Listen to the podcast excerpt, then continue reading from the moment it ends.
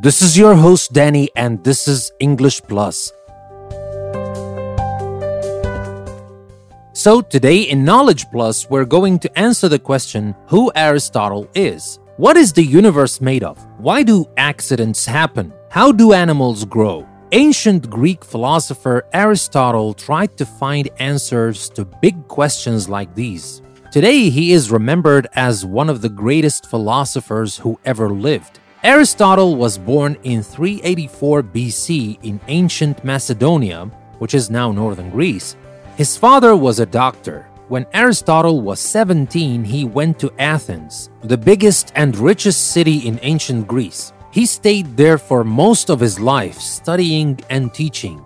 He set up his own school where students discussed new ideas while strolling in the gardens. From 345 to 335 BC, Aristotle lived in Macedonia. He worked as a tutor to Prince Alexander, who later became known as Alexander the Great.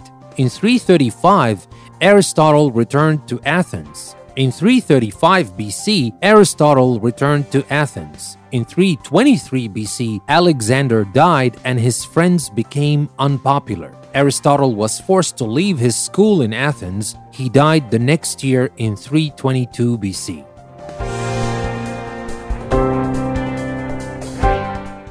Aristotle studied many subjects, but he was most interested in science, especially biology, zoology, and astronomy. He tried to find out how humans think and how they experience the world around them. He also tried to describe invisible things such as the mind and the soul. He invented a new science called causality.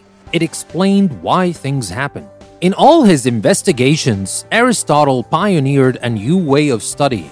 He looked for clues in what he saw and for proof. He didn't use guesswork or accept whatever people already believed. His method of questioning changed the way scholars worked for many centuries. Aristotle wrote many books and he kept notes to help teach his students. These might easily have been lost after ancient Greek civilization collapsed, but Muslim scientists carefully preserved these writings and passed them on to scholars in Europe and Asia.